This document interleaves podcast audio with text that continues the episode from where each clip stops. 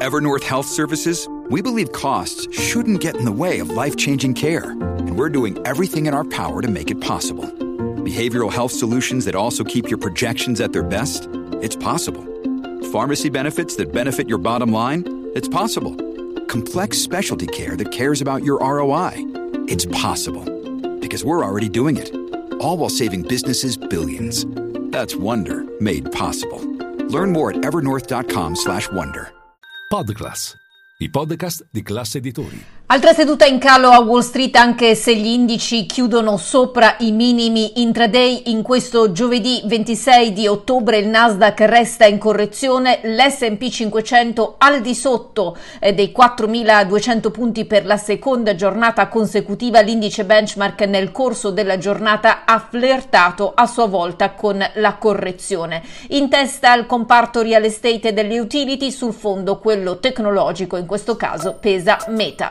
Linea mercati. In anteprima, con la redazione di Class CNBC, le notizie che muovono le borse internazionali. Il tutto è successo mentre i rendimenti si sono sgonfiati e questo anche grazie a una solida asta di titoli a sette anni. Il rapporto tra domanda e offerta è arrivato ai massimi del 2020. Peraltro il segretario americano di Stato Janet scusate, il segretario al Tesoro Janet Yellen ha spiegato che il recente aumento dei rendimenti è dovuto all'ottimismo sull'economia e non alla previsione di un forte aumento delle emissioni di debito da parte del suo dipartimento. Tra l'altro le sue parole sono giunte nel giorno del dato del PIL del terzo trimestre, stando alla prima lettura c'è stato un più 4,9%, il migliore eh, tasso di crescita dalla fine del 2021 a sostenerlo la spesa pubblica, le spese spese al consumo letteralmente schizzate al rialzo perché siamo arrivati al 4%, beh, e, e a sostenere il dato anche le scorte aziendali. Eh, tra l'altro va detto che l'inflazione core è scesa sui minimi del 2020 e questo cementa le attese da parte del mercato che le strette della Federal Reserve siano finite.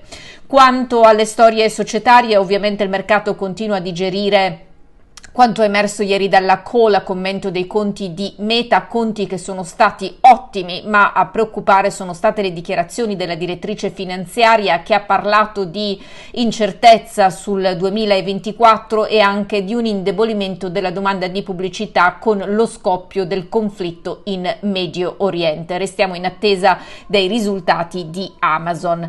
Invece Ford ha perso un pochino di terreno nonostante di fatto alcuni dei suoi dipendenti siano tornati a lavorare e la produzione stia gradualmente riprendendo e questo perché ha siglato un accordo di principio con il sindacato americano dell'auto. Questo è avvenuto intorno al quarantesimo giorno di sciopero eh, tra l'altro l'intesa di cui i dettagli verranno diffusi domenica eh, prevede un aumento salariale superiore al 20% nell'arco con- della durata del contratto di 4 anni e mezzo. Ford aveva inizialmente proposto un più 9, il sindacato aveva chiesto inizialmente un più 40, ora in generale la storia dice che eh, questo accordo dovrebbe fungere da modello per General Motors e Stellantis che invece restano oggetto di sciopero. Morgan Stanley oggi in rialzo all'indomani dell'annuncio del cambio al vertice, dal primo gennaio l'amministratore delegato sarà Ted Peak che è da 30 anni all'interno dell'istituto di credito di fatto salvato nel 2008 e guidato da quasi 14 anni da James Gorman che diventerà il presidente esecutivo.